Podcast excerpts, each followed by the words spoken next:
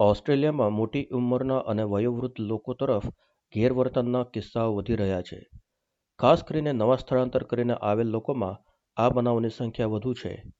પરંતુ હવે આ બાબત પર વધુ સહાય ઉપલબ્ધ છે. જાણીએ વધુ માહિતી વિસ્તૃત અહેવાલમાં. આપ છો SBS રેડિયો ગુજરાતીની સાથે. I do think it's coming out of the woodwork, and yes, it's definitely a, a hidden problem. આ અવાજ હતો ડીએન લોરીનો. જેઓ વૃદ્ધ લોકો સાથે ગેરવર્તન વિશે વાત કરી રહ્યા છે. ગયા આઠ વર્ષોથી તેઓ બ્રિસ્બેનમાં Australians at the Uniting Care Elder Abuse Prevention ખાતે વૃદ્ધ લોકોની સમસ્યાઓ સાંભળતા આવ્યા છે. તેઓ કહે છે કે મોટાભાગના લોકો એમના વયસ્ક બાળકો દ્વારા ગેરવર્તનના ભોગ બનતા હોય છે. ત્રીસ ટકા જેટલા કિસ્સાઓમાં વૃદ્ધ લોકો જાતે ફોન કરી ફરિયાદ નોંધાવતા હોય છે અને કેટલીક વખત એમના કોઈ સ્વજન કે ગેરવર્તણૂક કરનાર વ્યક્તિના ભાઈ કે બહેન પણ ફોન દ્વારા ફરિયાદ નોંધાવતા હોય છે The majority of our calls are where an adult child is mistreating their parents, so in sort of abuse within a family. Around about 30% of our calls is the older person themselves, but generally speaking, yeah, it's another family member, someone that's not happy with the, the with their sibling and doesn't think they're treating their parent appropriately. વિશ્વમાં આવા કિસ્સાઓનું પ્રમાણ વધી રહ્યું છે અને ઓસ્ટ્રેલિયામાં પણ. પંદર ટકાથી વધુ વૃદ્ધ લોકો ગેરવર્તણૂકના ભોગ બને છે, જે વર્ષના છ લાખ ત્રીસ હજાર જેટલા નોંધાયેલા બનાવો છે. લ્યુક લિન્ડસે બ્રિસ્બેન ખાતે યુનાઇટિંગ કેર વેલબિંગ સર્વિસીસ ખાતે જનરલ મેનેજર છે. તેઓ કહે છે કે ઓસ્ટ્રેલિયામાં આ સમસ્યાનું પ્રમાણ વ્યાપક છે. પાછલા બાર મહિનામાં તેઓએ લગભગ સાડા ત્રણ હજાર ફરિયાદોનો અભ્યાસ કર્યો છે.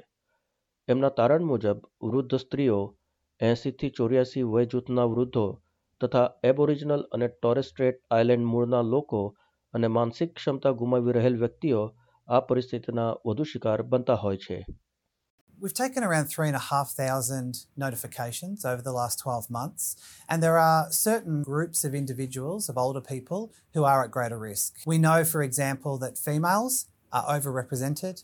We know that aged 80 to 84 are overrepresented, and we know that Aboriginal and Torres Strait Islander older people are overrepresented, as well as um, older people with cognitive decline.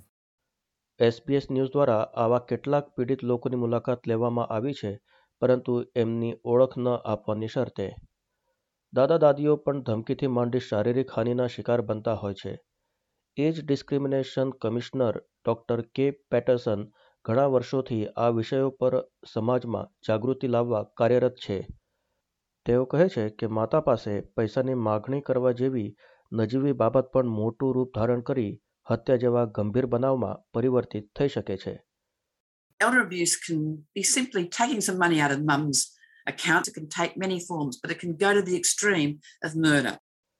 તેઓ કહે છે કે ઘણા વૃદ્ધ લોકો આગળ આવી આવા બનાવોની ફરિયાદ નોંધાવતા નથી જેથી માત્ર ત્રીસ ટકા બનાવો પ્રકાશમાં આવે છે આ સમસ્યા ગંભીર છે અને અજ્ઞાત પણ છે એમના સંશોધનના આધારે પેટરસન કહે છે કે લોકો આ બાબતે સજાગ બને અને એમને જાણ હોવી જોઈએ કે વધુ સહાય પણ ઉપલબ્ધ છે It's very serious. It's hidden. People don't report elder abuse. We know that from the research.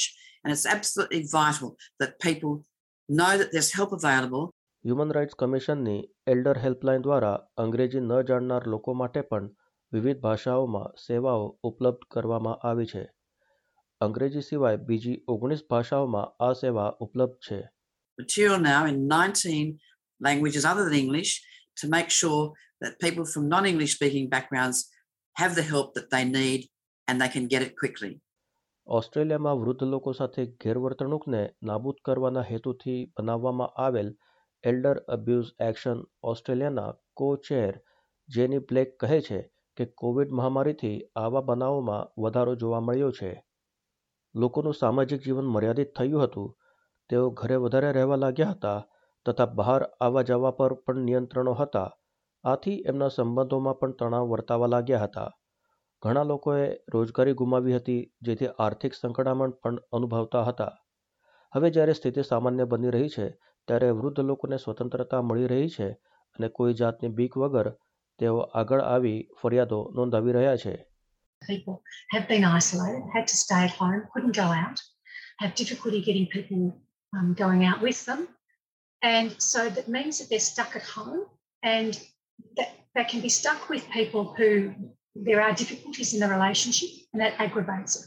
So it becomes more and more tense and abuse increases. The other reason is a lot of people have lost their job through the pandemic. And so that again, families are having to live under the one roof. And now that things are loosening up a bit, I think we're seeing some of that pent up demand coming through with people now being able to make the call to the helpline and talk confidentially and safely about what's been happening.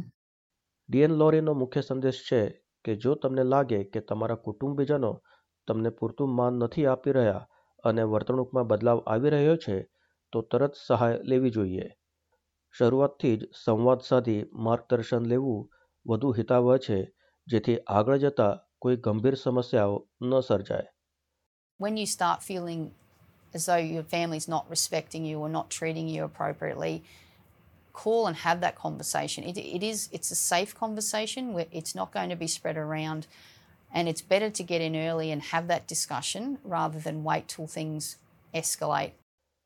અહેવાલ સેન્ટ્રા ફુલુન દ્વારા પ્રસ્તુત કરતા આનંદ બિરાઈ SBS Gujarati. આ પ્રકારની વધુ માહિતી મેળવવા માંગો છો? અમને સાંભળી શકશો Apple podcast Google podcast Spotify કે જ્યાં પણ તમે તમારા પોડકાસ્ટ મેળવતા હોવ.